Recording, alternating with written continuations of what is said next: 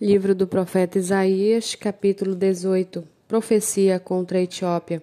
Ai da terra, onde há o roçar de muitas asas de insetos, que está além dos rios da Etiópia, que envia embaixadores por mar em navios de papiro sobre as águas.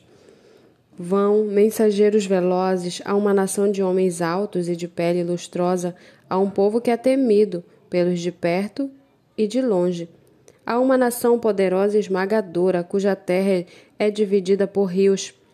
Todos vocês, habitantes do mundo, os moradores da terra, olhem bem quando a bandeira for levantada nos montes.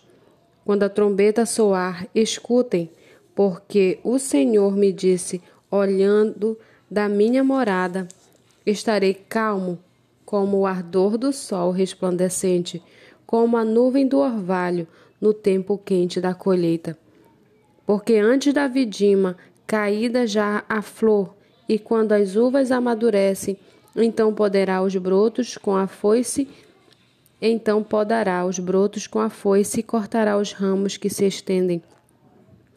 Todos serão deixados para as aves dos montes e para os animais selvagens.